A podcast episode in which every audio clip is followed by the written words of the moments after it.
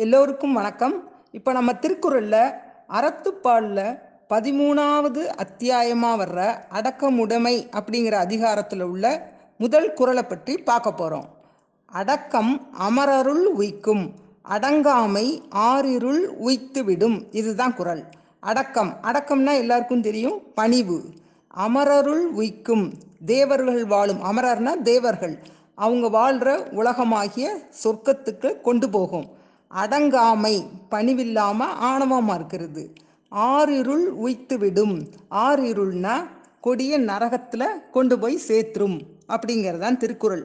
அதாவது எவ்வளவு உயர்ந்த நிலையில் இருந்தாலும் அடக்கங்கிற பண்போட வாழ்கிறவங்க சொர்க்கத்துக்கும் அடக்கம் இல்லாமல் இருக்கிறவங்க நரகத்துக்கும் போவாங்க அப்படிங்கிறது தான் இதனுடைய அர்த்தம். சில பேர் என்னென்னா பதவியில் இருக்கும்போது பயங்கர அதிகாரமாக இருப்பாங்க. ஆனால் ஆணவமாக இருப்பாங்க. ஆனால் பதவி போனோடனே அவங்களால அதை தாங்கவே முடியாது. எப்படி ஒரு புயல் அடிக்கும்போது பெரிய மரங்கள்லாம் அதை வந்து எதிர்த்து நிற்கும். ஆனால் அது வேரோட சாஞ்சிரும்.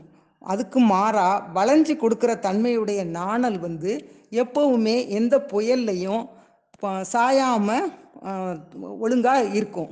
அது மாதிரி தான் நம்மளும் அடக்கமாக இருந்தால் என்றைக்கும் நல்லா இருக்கலாம் அப்படிங்கிறது அர்த்தம். எல்லாம் என்னால் தான் நடக்குது அப்படின்னு மனுஷன் நினைக்கிறான். ஆனால் யார் இருந்தாலும் இல்லாட்டாலும் இந்த உலகத்தில் எல்லாம் நடந்துக்கிட்டு தான் இருக்கும். ஒருத்தங்களை ரீப்ளேஸ் பண்ண அதாவது அவங்க இடத்துக்கு இன்னொருத்தங்க வந்துடுவாங்க இப்போ ஒருத்தன் பாட்டு பழகணும்னு ஒரு இசைக்கலைஞர்கிட்ட போகிறான் அப்போ அவன் எப்படி இருக்கணும்? அடக்கமாக இருக்கணும். அது மாதிரி கல்வி கற்க நினைக்கிற மாணவர்கள் வந்து அட ஆசிரியர்கிட்ட அடக்கமாக போனால் தான் கல்வி கற்றுக்க முடியும். அப்படி பாட்டு பழகி புகழோட உச்சிக்கு போனாலும் அவன் வந்து ஆணவம் இல்லாமல் இருக்கணும். அப்போ தான் அவன் நிலச்சி நிற்க முடியும்.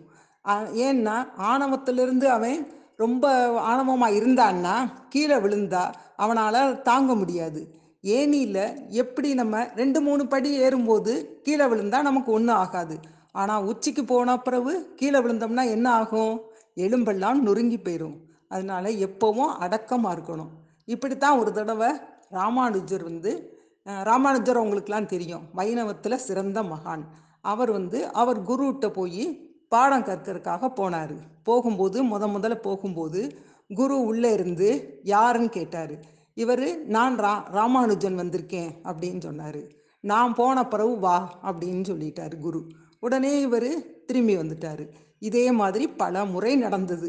நான் ராமானுஜன் வந்திருக்கேன் அப்படின்னு அவர் சொல்ல அவர் நான் போன பிறகு வா அப்படின்னு அவர் சொல்ல ஒரு நாள் ராமானுஜருக்கு ஒரு யோசனை தோணுச்சு. அவர் வந்து அன்னைக்கு போய் சொன்னார் அடியேன் ராமானுஜன் வந்திருக்கேன் அப்படின்னு பணிவாக சொன்னார். உடனே குரு வந்து உள்ள வா அப்படின்னு சொல்லி அவரை கூப்பிட்டு அவருக்கு பாடம் சொல்லி கொடுக்க ஆரம்பித்தார் நான் போனதுக்கப்புறம் அதாவது நான் ராமானுஜன் நான்கிற அந்த வார்த்தையை அவர் விட்டதுக்கப்புறம் தான் அவருக்கு பணிவு வந்தது. அதனால தான் நான் நான்னு நம்ம எதுலேயுமே அடக்கம் இல்லாமல் இருக்கக்கூடாது.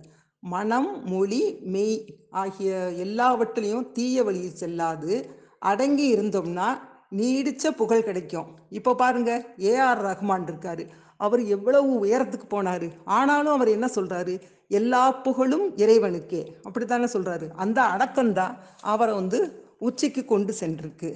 அதனால தான் திருவள்ளுவரும் சொல்றாரு. அடக்கம் அமரருள் உய்க்கும் அடங்காமை ஆறிருள் உய்த்துவிடும் அப்படின்னு சொல்கிறாரு சரி நாளைக்கு பார்ப்போம்.